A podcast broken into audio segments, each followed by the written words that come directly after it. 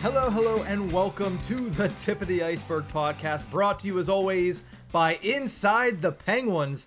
My name is Nick Berlansky, and I'm your host, joined as always by Nick Horwat here on this Thursday morning, as we have a little bit of Pens news, again, just trickling in piece by piece. Eventually, we'll get some bigger news to talk about, but as of right now, just a couple of smaller stories, a little bit of rumor mill on the contract negotiations with Evgeny Malkin and Chris Letang, and then also a little bit on the coaching side with Todd Reirden and Mike Vellucci. We'll get into all of that, but Horwat, before any of that, I wanted to ask you, because you brought it up last week, I'm sure you're going to hammer it home until we figure out the result. How confident are you in your Johnny Gaudreau to Pittsburgh theory that you kind of just thrown out there, and things are starting to look like there's at least some connective tissue there? Not a whole lot, but there's at least some connective tissue. No, not a whole lot. I'm not super confident in it. I just figure okay. if I just figure if the Penguins lose one of Malkin or Letang, or even lose them both, especially if they lose them both, actually, yeah. swing for the fences. We have a new ownership group that is not afraid to spend money and get out the checkbook. We have mm-hmm. Sidney Crosby, who is still willing to win and will t- do whatever it takes to win. Why not help him by surrounding him with very good players who, go- who are going to make a lot of money? If we lose one or both, swing for the fences on a guy like Johnny Gaudreau. If you if you can only bring one back, maybe try the Nazem Kadri thing out, just because that's another piece that you could probably fit if you only keep one of them around. Um, I'm all about making a splash this summer because the Penguins aren't a team usually known for making splash off-season signings. Uh, they, I mean, you think back, Phil Kessel was a trade, so you can't really count yeah. that. Um, Galchenyuk was a bust and also not the biggest thing that offseason. It was also a trade. It was, it was also a trade, that's true. It was the Kessel trade. Yeah, on the way out. How about that? So the mm-hmm. Penguins aren't known as a team to make the splash signings in free agency. I mean, what, the last few years, there was the Tanev signing that we didn't like at first. There was uh, Brock McGinn this last year, which, it, let's just be real, not a splash signing. And then I'm just trying to think of other names that we've signed as free agencies on the opening day of, but it's hard because we don't make those deals.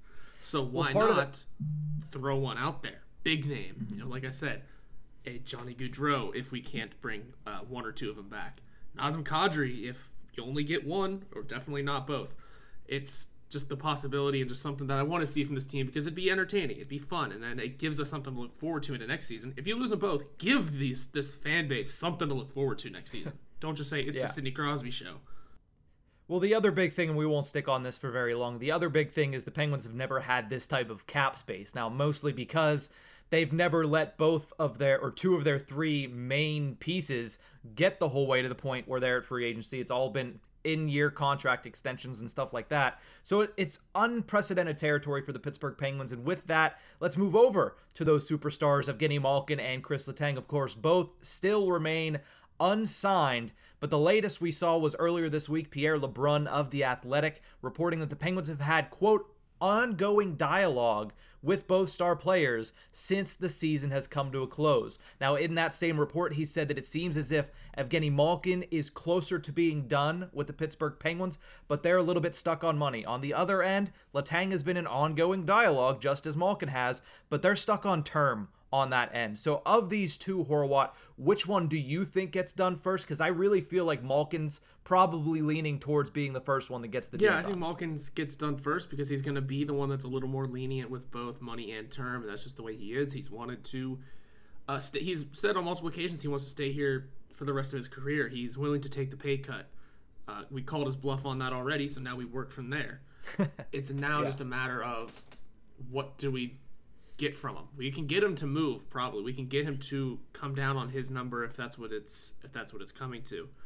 Uh, whereas Letang, I mean, money probably not an issue because whatever he wants, he deserves money wise. Let's just tell it like it is. He had a career year at the age of thirty-five. That doesn't happen often. Yeah. Um. So he is going to be stuck up on term, which I do not blame anybody not wanting to give a thirty-five-year-old anything more than two to three years. No matter how much they've meant to your team, no matter what they've done for your team, no matter no matter how good or bad they are. I know I'm. It's hard to predict things with age. I always think, I used to think thirty was that turning point in the league, but I mean, really, it's thirty-two, thirty-three. thirty-five is definitely not that turning point. It is not your, hey, you're at the end of your prime years. No, it is, you're probably past your prime years. Somehow you put up a good year. Yeah. What do you have next year? I don't want to say take Chris Letang like I did with Brandon Tanev, and that's year by year. No, he's Chris Letang. He's a different animal. Um, we know he's probably going to be good again next year, but that regression is coming at some point, and it can't mm. be. Uh, how much does he want? Like five years, something stupid? I think five years is probably the number that he's trying to get, and I don't know if this is three D chess, checkers, whatever Letang is trying to play, or if he just believes that, hey, I can play five more years, that's what I want. But if you think about Sidney Crosby's contract being up in three years, you don't believe that Crosby's going to be done with the sport of hockey in three years. So maybe Letang is trying to say, hey, I want to line myself up with the end of my buddy Crosby's career and expecting him to play two more years past his current deal's expiration date. So I don't know if it's that. I would think it's more so Letang just saying, hey, I want to play myself for five more years. He probably wants to take him... self the whole way up to age forty, but I can't see paying eight million dollars to a forty-year-old Chris Letang. That's that's the sticking point for Ron uh, Ron Hextall right now, and I don't blame him in the least. It's a, it's a tough thing whenever there's a negotiation with a, a city's favorite player. We saw it happen in Toronto. Everybody loved William Nylander until the contract stuff came out. Everybody loved Mitch Marner until the contract stuff came out. I don't think that it's going to get to that point because Toronto and Pittsburgh are vastly different hockey markets. But I do think it, it's going to be, unless these guys get a deal done quickly, tempers are going to flare a little bit in that negotiation table between Letang and Hextall. Just a touch. Just a touch. But it, the thing is that Letang's the harder one to replace. That's the big issue, and the big holdup here is Letang would be the harder one to replace. I just named two names that could replace Malkin five minutes ago. And yeah. Kadri and Gaudreau. I mean, that takes swinging for the fences, but it's something. And one of them's a winger, but still, yeah. The production at least gets replaced. Uh, yes. If not supplemented. Um, yeah. That being said, too, it's the that top line right hand shot defenseman is hard to replace. I'm in the camp of if you lose Letang, no matter what happens with Malkin, you rebuild the defense and figure something out. You have to ma- you maybe have to make two to three, maybe four moves after that. Maybe four is a bit much, but you know what I mean. You got to make two to three trades to open up some space, find another name somewhere, and utilize your P O. Josephs of the world. Utilize your Mark Friedmans of the world. Figure out other ways to make this defense work, and maybe it's John Marino's time. Who knows? I'd say if you lose Letang, it's rebuild season for the defense. If you lose Malkin, simple enough, you can replace him somewhere because second line centers, uh, not necessarily a dime a dozen, but you can replace him uh, by supplementing other positions and uh, filling in that spot somehow. Jeff Carter's not the ideal one for that, but you get where I'm coming from in saying if you cannot meet the agreement with Letang, you have to rebuild the defense, I think, especially because it was so spotty last year. Sure, it was consistently mm-hmm. healthy for a good majority of the season, but we saw toward the end, it just f- kind of fell apart. The wheels fell off. We don't know exactly what it was, but something had to be changed there. And if you lose Chris Letang, now's the offseason to do it. Switch it all up. Yeah, and here's the thing. I don't know if you can technically rebuild. I know what you're going with, but like rebuilding the defense while still trying to compete with the forward side of things and still trying to compete with Crosby's last couple of years, that's a really hard thing to be able to do. Now, I do agree that you need to make space for P O. Joseph on the left side. We've said it multiple times this offseason already. We'll say it for the next three months until camp rolls around and probably throughout training camp. But still, you look at that right side. Without Chris Letang, it's very weak. I mean, John Marino was fantastic in the playoffs, but nobody's expecting John Marino to be able to play twenty-two plus minutes a night right now and continue to play at that pace. The bigger questions is after that. You have Chad Ruhwedel, who in his first full season with the Pittsburgh Penguins, meaning first full season actually playing, was good as a third pairing defenseman, but at the same exact time, are you ready to make him a top four? Not really. Same with Mark Friedman. You can get him back to his normal side, which will help him and will make him better, and he did have good numbers last season, but still, when you look at that defense, without Chris Letang on the right side, there's a lot of work to be done, as you stated. There's somebody that you need to bring in, whether that be via trade, via free agency. I don't know if there's really anybody out there in free agency top four-wise that will help supplement it. Now, I know you're not going to find somebody that is Chris Letang.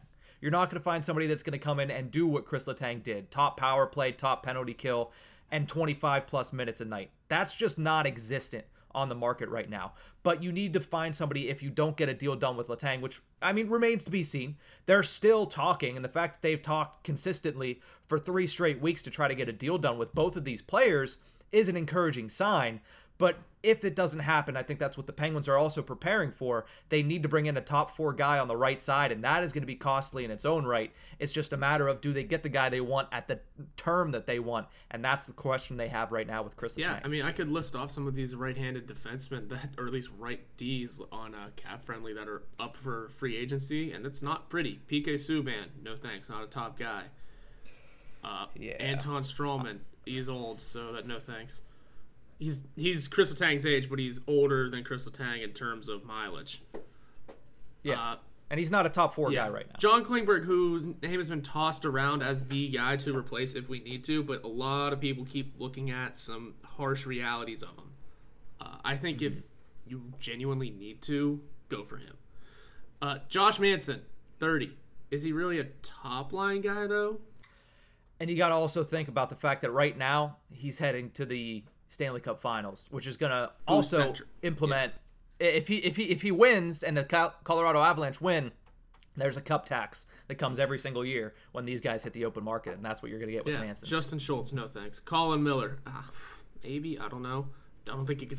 A couple of years ago, I'd be very excited for Colin Miller. I, I I'm not sure how I feel about him potentially coming in here, but honestly, that's the best name that I heard you you say. And right that's. A- The one that f- fits the best with the Pittsburgh Penguins if Letang leaves. Could that be Buffalo sewering him, though? Uh, I don't know if that's it, because Buffalo also, I mean, they're on the uptick. I'll give them that. But I also think when you play in Buffalo and you get to this point of the year where you haven't seen the Buffalo Sabres play meaningful hockey since January, I think that automatically does have that kind of reality on, on a guy, an effect on a guy. So I don't know. I, I think that's the best name that you stated there. All right, and I won't read too much further because not, then it's just a bunch of left defensemen until you get to, oh, what was yeah. the name I saw? Yeah, the Penguins don't need any more of those guys. yeah, until, I mean, Ian Cole could, looks like he could play both according to this. I think that bridge is burned. Yeah. Um, Justin Braun, no thanks. Troy Stetcher, no thanks. Ilya Lyubushkin, hey, it's a name, but top top six guy or top four guy, whatever. Is, is he left or right? This says right. Okay. So, I mean, maybe, but is he, again, is he that guy that goes up there with John Marino on the top four right side? I don't I don't know. So there's a lot of there's a lot of questions to be had with, with the Penguins defense. Obviously, this is a very minimal news update, and we just stretched it out for fourteen minutes because, I mean, that's how important these two guys are, because anytime there is an update like this, there's more things that you have to think about. So we will obviously keep our eyes to the to the story that is Evgeny Malkin and Chris Letang and their contracts, but it seems as if they're just looking for a breakthrough on either side.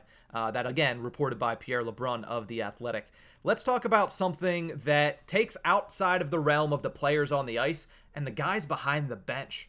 Todd Reirden and Mike Vellucci have both been connected to potential head coaching vacancies this summer, something I was not really expecting, to be completely honest, especially with a guy like Mike Vellucci, because he hasn't had head coaching experience in the National Hockey League. I know that every once in a while, those guys get their names thrown out there, but there are a lot of open slots right now, but also a lot of very good coaches on the open market. You go back to the middle of the season, Paul Maurice left the Winnipeg Jets. If he wants to coach, he will get a job. Then you talk about Barry Trotz. Bruce Cassidy just became available. So there's a lot of really good prospects for head coaching in the N H L, and it seems as if both Reirden and Vellucci have gotten their name into that pool right now. Now, Reirden was tied to the Chicago position by Elliot Friedman on thirty-two Thoughts earlier this week. They're headed for a complete rebuild. So this makes no sense to me.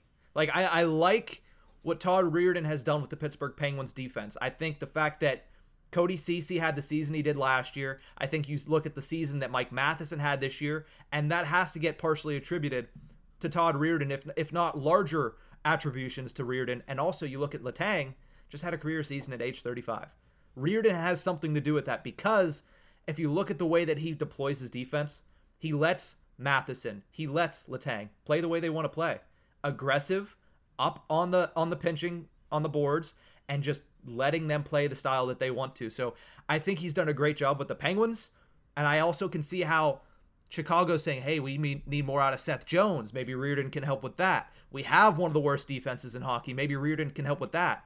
But he has never really coached a rebuilding team. He might have, but it hasn't been since he came to the Pittsburgh Penguins in what, twenty twelve, twenty ten. He's been on a he's been either an assistant or a head coach on a team that is competing for Stanley Cups since twenty ten. So I don't see him going to a rebuilding team and starting all over with that. Right. It, maybe they're looking at it as Todd Reirden has two years of head coaching under his belt, and both years it was with the Capitals. Came, finished in first in the division. Mm-hmm. Maybe that's one thing to look at. He's a guy that can supplement defense and get make a winning team out of you, which, just let's be real, is something Chicago needs. You know, they need to rebuild that defense, and they need to bring back their winning ways. Now, if they're heading for straight for a rebuild, though, maybe they also look at him being as an unsuccessful coach because, yeah, two first place finishes. Where have they gone from there? Because. Yeah. I mean, that second one was the bubble year, and they didn't want to participate in those playoffs. Yeah. So maybe they look at it as, hey, he can just be the buffer coach until someone else becomes available when we're ready to roll. Yeah. It's just another way of looking at it. So I think, I mean, a coach going anywhere, I'm not going to say doesn't make sense, mm-hmm. because it's, yes, a coach has a lot of say on the game, and mm-hmm. I especially believe that if I'm still dying on the hill of Mike Sullivan should have been up for a uh, Jack Adams at some point in his tenure. Yeah. Um, he, their coaches aren't the ones on the ice, though.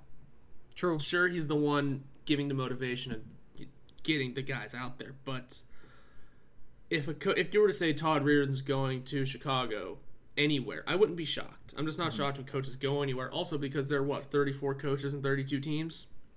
Everyone's yeah. bound to go somewhere.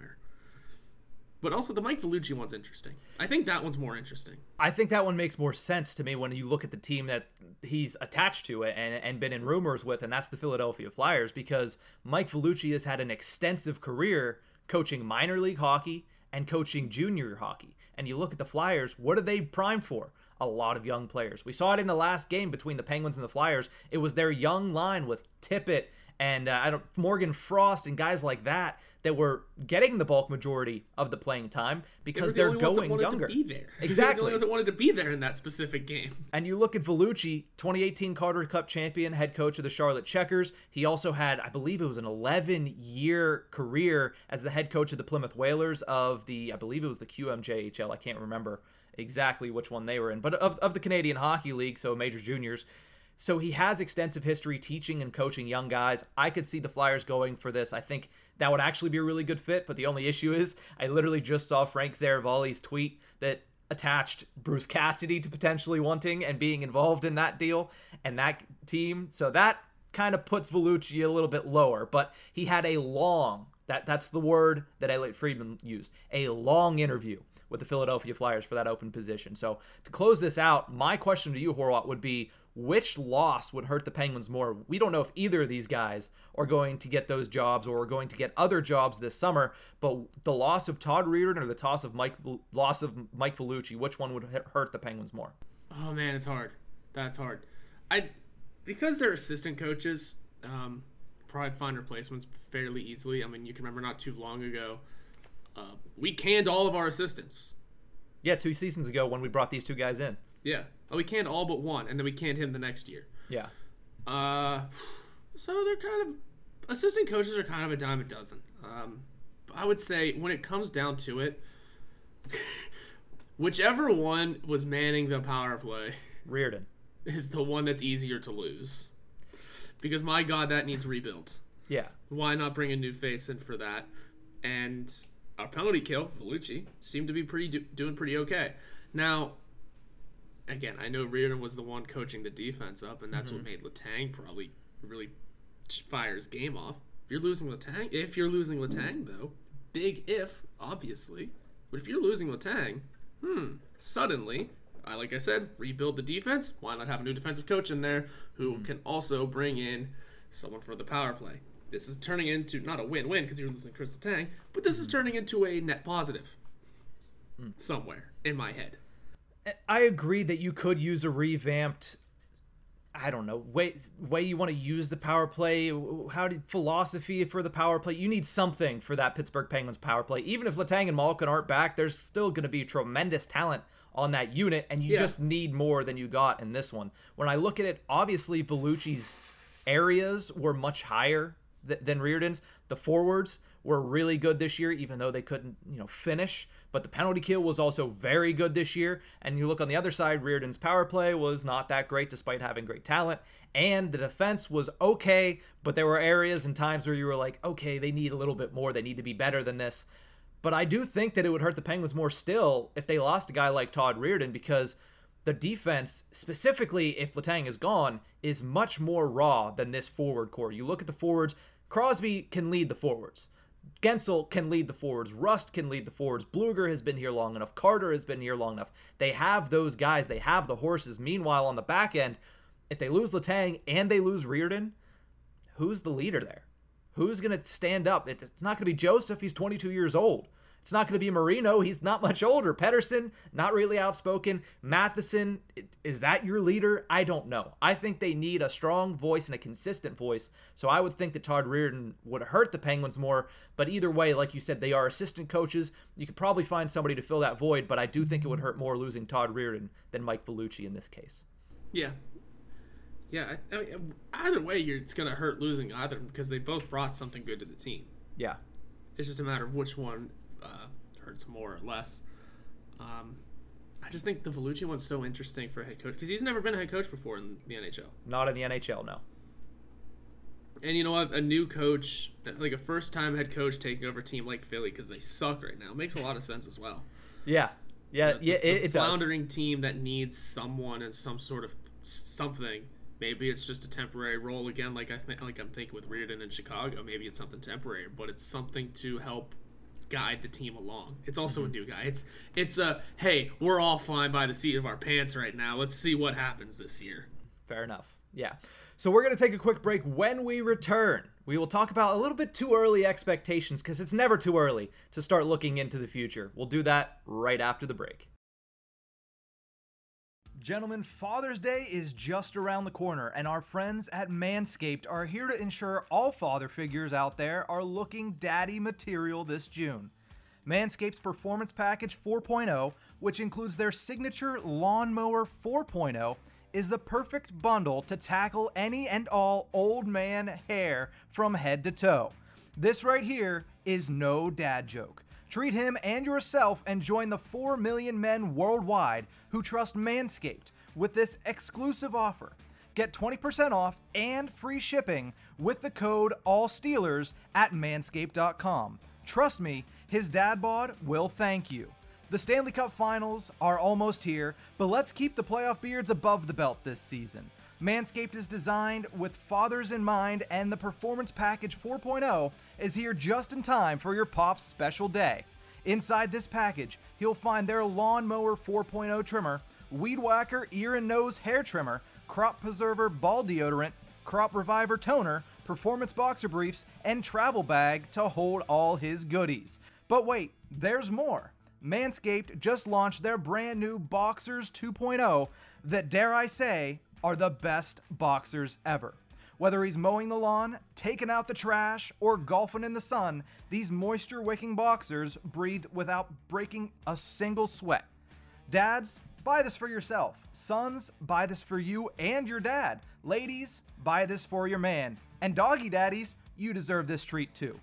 Get twenty percent off and free shipping with the code ALLSTEELERS at manscaped dot com. That's twenty percent off with free shipping at manscaped dot com and use code ALLSTEELERS. Shake what your mama gave you? Nah, shake what your daddy gave you.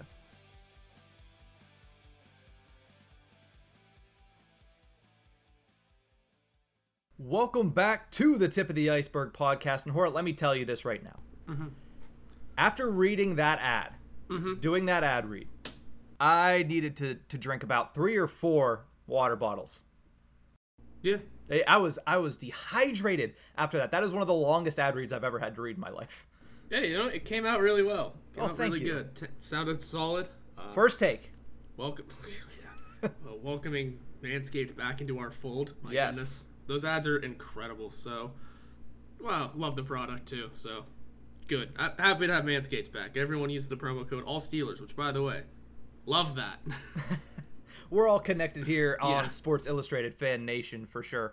But the big thing about that entire thing is welcoming back an old friend in Manscaped. But let's continue to talk about the Pittsburgh Penguins, because it's never too early to talk about expectations for next season, right? Let's do it right now, because we have nothing else to talk about, because we've already broken down the news in twenty minutes and have to talk a little bit more. And you know what?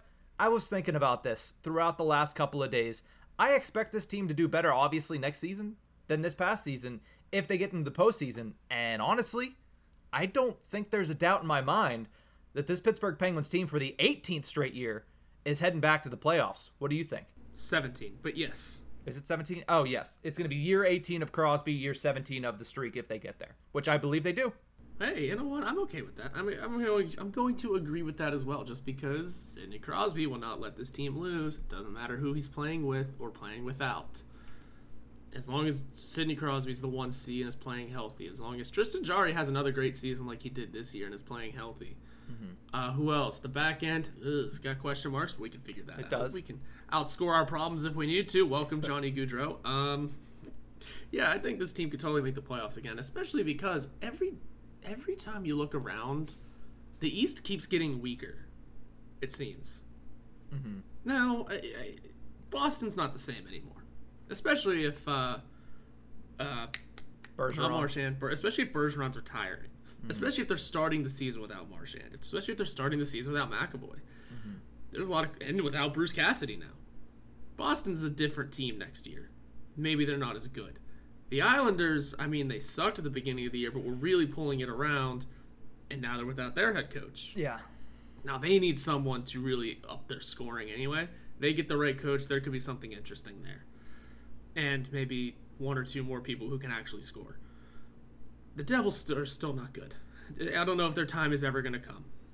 I didn't think the Rangers' time was going to come this year, but here they are. Maybe they fall back down. Hopefully. Uh, just and the and the Washington Capitals keep regressing because they're they seem to only be worried about Ovechkin's goal pace.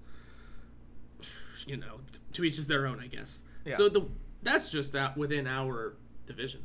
And Boston, but something about the East, it just keep, and we're part of it, part of the deterioration, by the way. I'm not saying the Penguins keep getting better and better every year. We're part of the East that just keeps looking not bad, but just keeps being dominated by guys like the Tampa Bay Lightning mm-hmm. or the Carolina Hurricanes for a little while.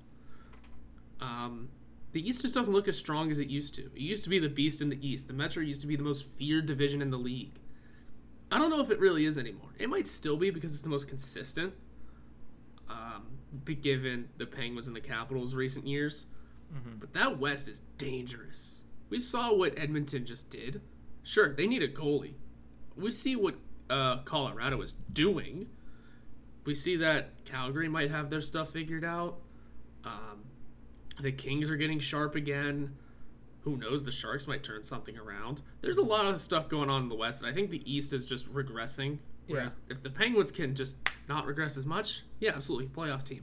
Yeah, if you can stay afloat, basically, in the East is what it seems like. When you yeah. look at the N H L as a whole, from twenty ten to twenty fifteen, very vast majority was it dominated by the Western Conference. From twenty sixteen to twenty twenty-two right now, mostly Eastern Conference champions. The only one that slid in there was the Saint Louis Blues, and that took a very good performance in Game seven against a very good Boston Bruins team. So, yes, it is starting to swing back out West, but when I look at the East, that's the biggest thing, because I'm not saying the Penguins are going to be a Stanley Cup contender next year, because that is is, is just farcical, not something you can say. They didn't win a first round, and I can't call them a contender until they win the first round. I forgot about that. We'll have that discussion here in a minute, because I actually am going to walk myself back on that one because of what we saw. But looking at the East next season, because that's what I'm looking at right now. Get into the playoffs, and then anything can happen. We saw it this year with Connor McDavid and the Edmonton Oilers because they didn't have a goaltender, they didn't have a bottom six, and they still went the whole way to the East, their Western Conference Finals. But when you look at the East, this year, it was a vast split and a vast difference between the playoff and non-playoff teams. So the non-playoff teams are already so far below where the Penguins are. Some of them are going to get better. The Red Wings could push for a playoff spot next season. We'll have to see what they do. The Devils, you're lower on them than I am, because I look at them and I look at untapped potential this season. I look at uh, players like Sharon Govich and Kuokkanen, who took a step back, that could get back to where they were two years ago, and that team all of a sudden, with good goaltending, becomes a fringe playoff team. I look at the Islanders, though, they're moving backwards, because no coach got more out of his roster than Barry Trotz, and that's still going to be one of the oldest, if not the oldest, roster in the N H L next season. So I think they're moving backwards. And I think there's some of the teams in the top eight that are taking a step back as well. Bruins, you already mentioned it, taking a step back in a big way. There's people that are saying the Bruins are getting ready to have a one-season tank fest to try to go get Connor Bedard, which oh, no. would be something that would make complete and utter sense. Yeah. But they're not going to be the team that they were this season, which is a team that is a shell of what they were in twenty nineteen that we just discussed. Florida has to come closer to reality, because that team, first of all, you're going to lose a couple guys. Second of all, they were just that dang good in the regular season this year. You're not going to be able to replicate that. Now, will they be better in the postseason? It's hard to get worse than getting swept in the second round the way that they played. But still, the Maple Leafs, I have questions about them still in the playoffs. If they couldn't oh, get yeah. it done this year, there's still questions next year. The Rangers, listen, this is a fantastic run, and they're going to be probably one of the beasts in the East next year. Same with Carolina, although questions are starting to pop up about, about their playoff viability as well. But when I look at the East, I don't think the Penguins are losing ground. Even without Malkin and Letang, there's a lot of questions, but you have the cap space to answer some of them. And that's, it comes down to how you use it. But as of today, looking at the Penguins roster and looking at what they have, I'm confident this is a playoff team next year. I'm confident this is a team that can win a playoff round next year because of the way they played. Listen, last year, I was still on the train of, I need to see you win a playoff series before I can trust you again, because they lost in six. Their starting goaltender was so bad that I needed to see something. This year, there's nothing more that I needed to see from them. Obviously, I need to see who they sign and what the roster looks like, but you lost because you had a third-string goaltender in, your captain went out, your your star trade deadline acquisition went out in the first round, and you still outplayed a team that's currently tied two to two in the Eastern Conference Finals.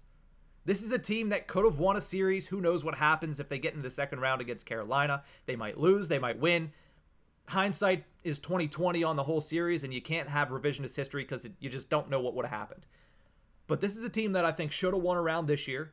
They performed well enough to win a round this year, and I expect them to win one next year. So my expectation for the Pittsburgh Penguins next year, playoffs for the seventeenth straight season, and a first-round victory. Now, of course, that's a little harder because if they go up against the Rangers again, that's a tough, that's a tough draw. If they go up against the Hurricanes again, that's a tough draw.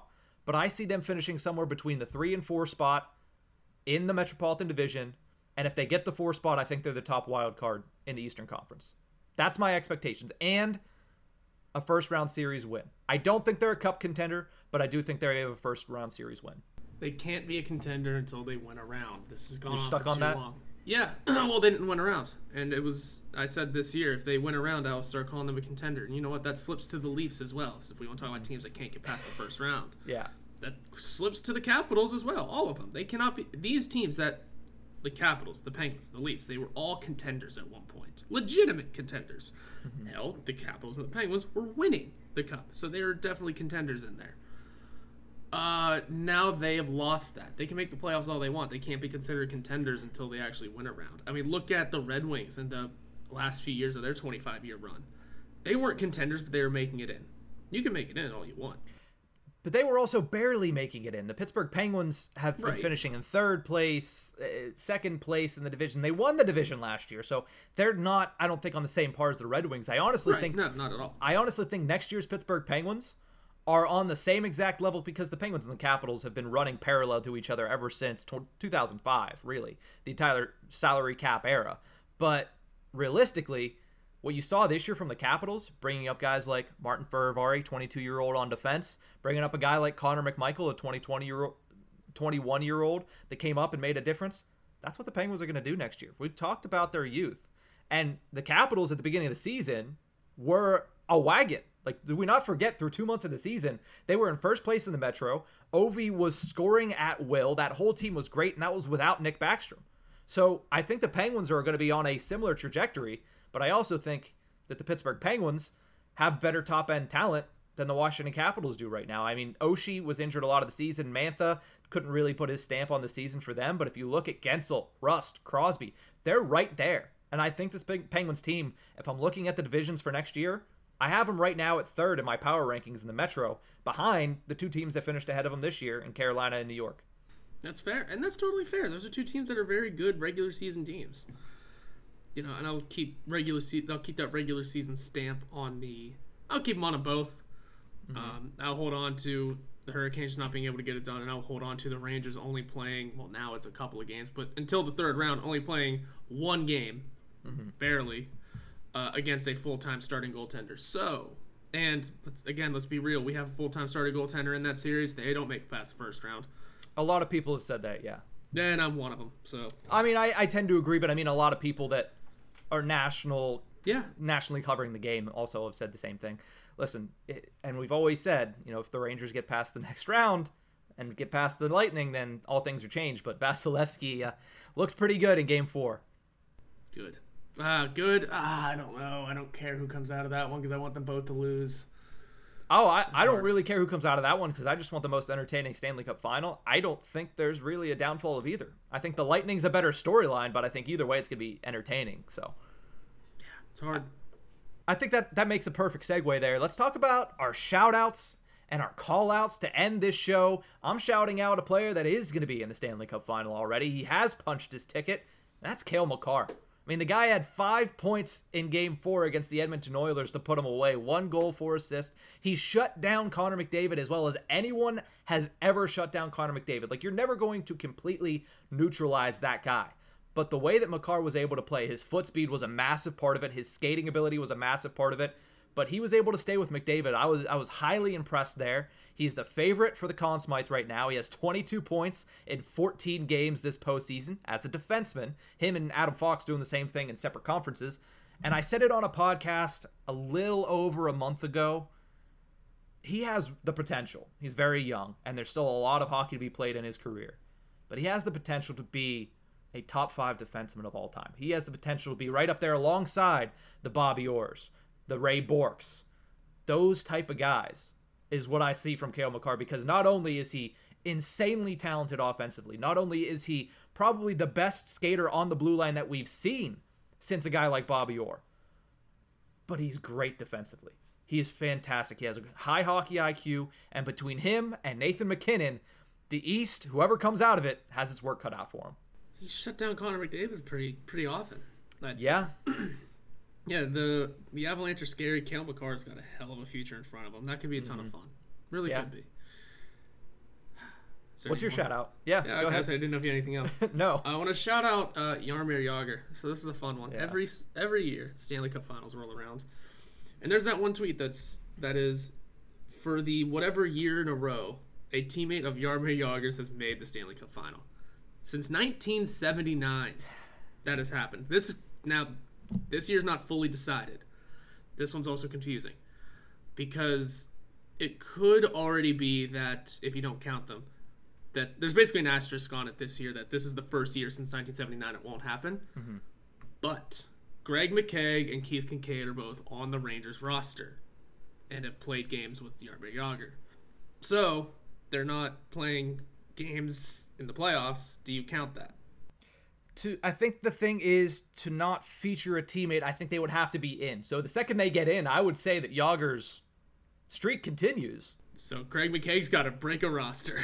So does and make Kincaid, the make the final. Which they I think he's their third or fourth. He's third or fourth. Goaltender. Yeah. So he's Craig McKaig's not. More likely. Yeah. But let's say they don't play. It is the first time since nineteen seventy-nine that a Jaromír Jágr teammate would not be in the Stanley Cup final. What a run. Yeah. First of all. Secondly, how? Like, well, you have to think about is, the fact that not only did he play for so long, he but he played so with so many, many different teams. teams. So many different players that have all also gone on to play for so many other teams. He probably is a team a teammate teammate on damn near all thirty-two teams. Well, at this point, maybe not. But I mean, just such a long career playing for so many teams and just having that many teammates and that many years in a row is such an impressive stat. I love that stat every year, mm-hmm. um, and it'll be sad to see it go this year. I'm I'm not rooting for the Rangers and Greg McKegg to make the finals, but I mean, if the Rangers get in, uh, put put the Kegger in, please. Just one game. Just one game. Well, I think the funniest thing is looking back at the teammates that he had and the list of players that technically count. First and foremost, in nineteen ninety-one and nineteen ninety-two, it just says Jaromír Jágr, obviously. But uh, I love that eighty to eighty-four, the or eighty to eighty-three, I should say, the first four years of this was Brian Trottier, and then four of the next six years was all Marc Messier. Yep. I do I, not remember him playing with Marc Messier. I'm assuming it was in New York. Yeah, because there's... I. And the tweet that I saw, it, it must have been like Jágr's first year there. Yeah. And Messier's last, last. probably. Had to have been. I don't ever remember watching Marc Messier play hockey, but mm. I, I guess it was a thing. Um, yeah, so th- because I saw the picture of those two on the bench together. So, uh, yeah, that had to be the one time. Mm-hmm. And it being Messier in there is really funny. And then obviously of those two, uh, are there any more interesting names in that one? Uh, Peter Sikora in two thousand nine for the Pittsburgh Penguins Cup. Uh, the two for the other Penguins Cups were Matt Cullen. Yeah. So apparently played with Matt Cullen. And the the entire thing ends. If you look at some of these players, they're all really good, too. I mean, Scott Gomez, Chris Drury, Brendan Shanahan, Jay Pandolfo, uh, Recchi a couple different times is on this list. Then there's other names that are not as good. I mean, Yuri Hrdina, Doug Brown, uh, who was the other one I saw? Dan Carcillo's on here. So, and and the buck would end, I think I said this already, with, with John Merrill last year being the last teammate of Jaromír Jágr to be in the Stanley Cup Finals. I'm still looking for that Messier year. When did this happen? forty-two I don't know, because Messier's on there several times. It seems like this wouldn't be a thing without Marc Messier. No, absolutely not. Um... I'm just trying to remember when Messier would have played with him in New York, because there is that picture. Like, I saw a picture of them in Rangers uniforms. It might be a thing where very less publicized, but, like, Crosby and Lemieux were on the same team, but it was only for, like, half a season. I don't yeah, know. Yeah, but I'm just, like, flipping through hockey reference years, and maybe I should have gone to Marc Messier. But probably. It's just, uh, until two thousand four? Did he go back? oh three oh four for a whole season. Why isn't his name on this list? oh three oh four, the year right before the lockout? You mean there the goes. year that nobody paid attention? Yeah, there it is. For a whole season, they were on the same team in oh three oh four. Hmm. Interesting. Wow. Well, and actually, Messier was second on the team in scoring. Jágr was ninth. Wow. That must have been the trade. Uh, the trade year maybe. From Washington to New York. So there you have it, ladies and gentlemen. Must be. The end of an end of an era, really, because every year it's like, oh, which one of Jágr's former teammates is going to be in the Stanley Cup Finals? But uh, I guess not. I can't. I don't know the name of the player that was on Edmonton that he played with. Because Edmonton, the, Edmonton was the, the team that got eliminated. Then this started coming out. I'm pretty sure, but I don't oh. know if that was it or not. But that's uh, something I'll have to look up after we get off the show. Maybe but, like Mike Smith. I mean, Smith had played for a while, but I don't know if he played anywhere with Jágr. But Calgary, maybe. Maybe that That's might gotta be, it. be the one. That might be it. But uh, we'll have to double check that, reference that, come back, and maybe bring it up on Monday's episode. But speaking of the Edmonton Oilers, that's where my call out's going. I'm calling out general manager Ken Holland for saying and not doing anything about the goaltending situation this season before the playoffs. I mean, basically saying that I don't want to spend a first round pick on Marc-Andre Fleury, where who knows if Fleury would have been better in this playoffs, because Fleury is a, a coin flip in the postseason, but the way that Mike Smith played is is polarizing, because there were times that even in the same game, I'd be like, wow, he is making highlight save after highlight save. This is twenty twelve Coyotes Mike Smith, and then he would let in a goal, like the one in the Calgary series where he let in a goal from center ice. Or he let in that shorthanded, or not shorthanded goal, but he let in that game-winning goal by uh, Comfer in Game three that should have easily been saved by ninety-five or to ninety-nine percent of hockey goaltenders. But I, I really think that it's not Mike Smith's fault. The guy's forty-plus years old at this point, playing starting goaltender. But realistically, you, how did you go into the playoffs with him and Koskinen? Because clearly they didn't trust Koskinen, because if they would have, Smith would have been out at some point in game number four. He would have been out. That was an awful third period. They went up into the third period, three to one, and then he gave up, what, four goals in the third and then one in overtime. It was just not a great performance by Smith. I don't blame him. I blame Ken Holland because it's another year, I wouldn't say wasted, of Connor McDavid, because it was a great run. It was a historic run for McDavid in, in the postseason. You won two series. I'm sure Edmonton fans are going to remember this for a long time until something else upstages it. But still, another year for Connor McDavid. No Stanley Cup Finals, whereas you were that close, and maybe spending a first-round pick on a goaltender would have been what pushed you there. I don't know, because Colorado, I mean, it was still a sweep. It was the most competitive sweep I've ever seen, but still, Colorado is just a powerhouse, so I don't really blame them that much, but still, you should have had somebody else in net there, or another option at least. Anybody else. Any, maybe not Louis Domingue. Maybe yeah. not Casey DeSmith. But well, Mike Hey, Smith? listen, Casey DeSmith, as a backup, I'm not going to get on him about that.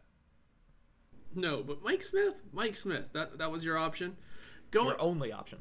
Oh, man, that's that team could use a goaltender. Team could use a goalie. Well, that team could use a lot of things right now. And a goalie's prime among them. Let's yeah. be real. They had a goalie, have a goalie in there. Connor McDavid's not stopping. Not stopping.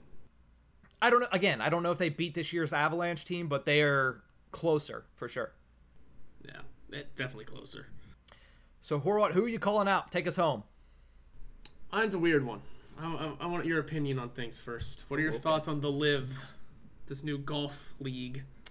It's it's very intriguing. Yes. Uh, it, it's making me upset because it's splitting up the best golfers in the world, and I've just started, like, this year has been really entertaining in the golf world. You know, Tiger Woods trying to get back into it, how good a lot of the top players are. I mean, Scottie Scheffler's been great.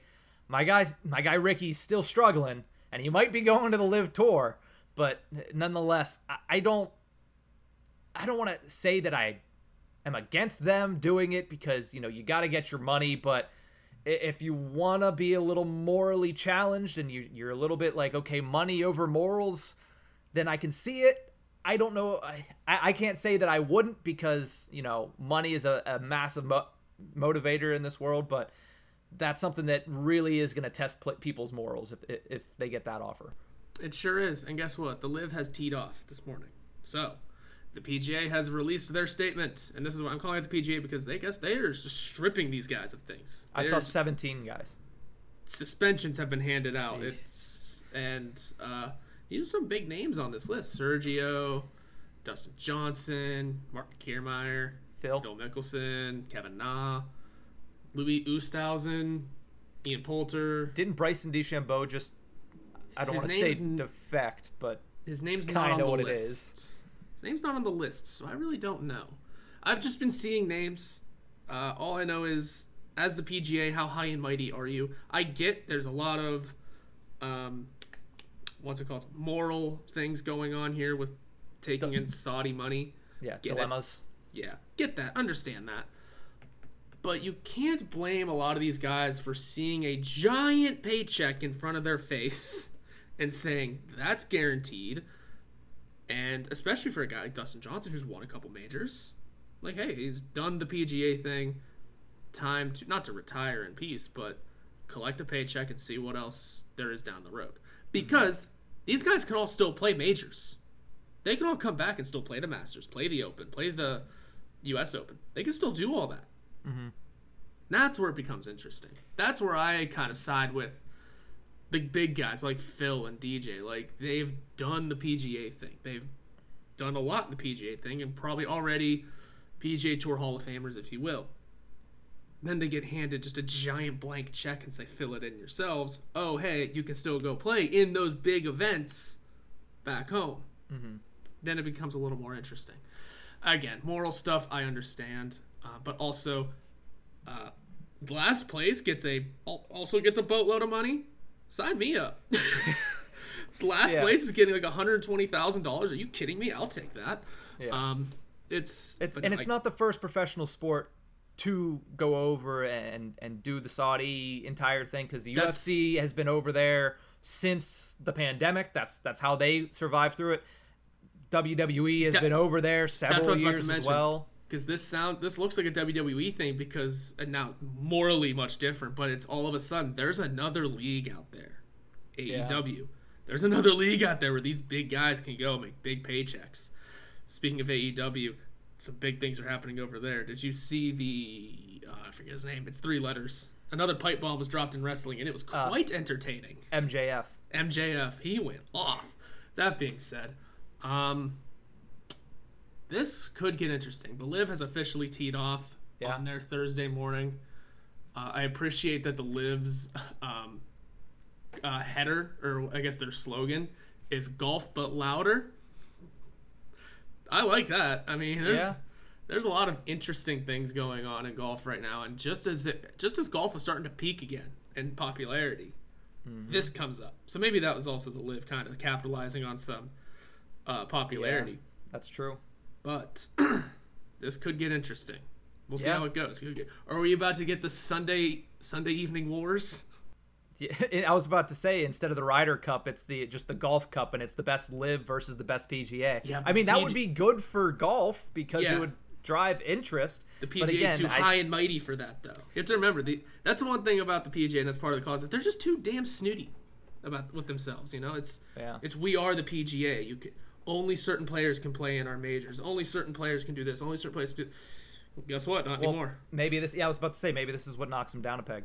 It should, and... Like I said, like that was kind of referencing the Monday Night Wars on that. Give mm. give me the Sunday afternoon into evening wars. The weekend where, wars. The, yes. Where like the Liv comes up with their own major and then they just happen to pin it in the same week. I mean, then you have player conflicts. Then you pin it the same week as the Masters. Ooh. Yeah. And then all the people that hate golf go, I'm not watching either. Moving along. Yeah, honestly. But... It's something that's certainly interesting. I don't know what I would do in that instance. You know, you can everybody can say what they would do until they actually see that check in front of their faces.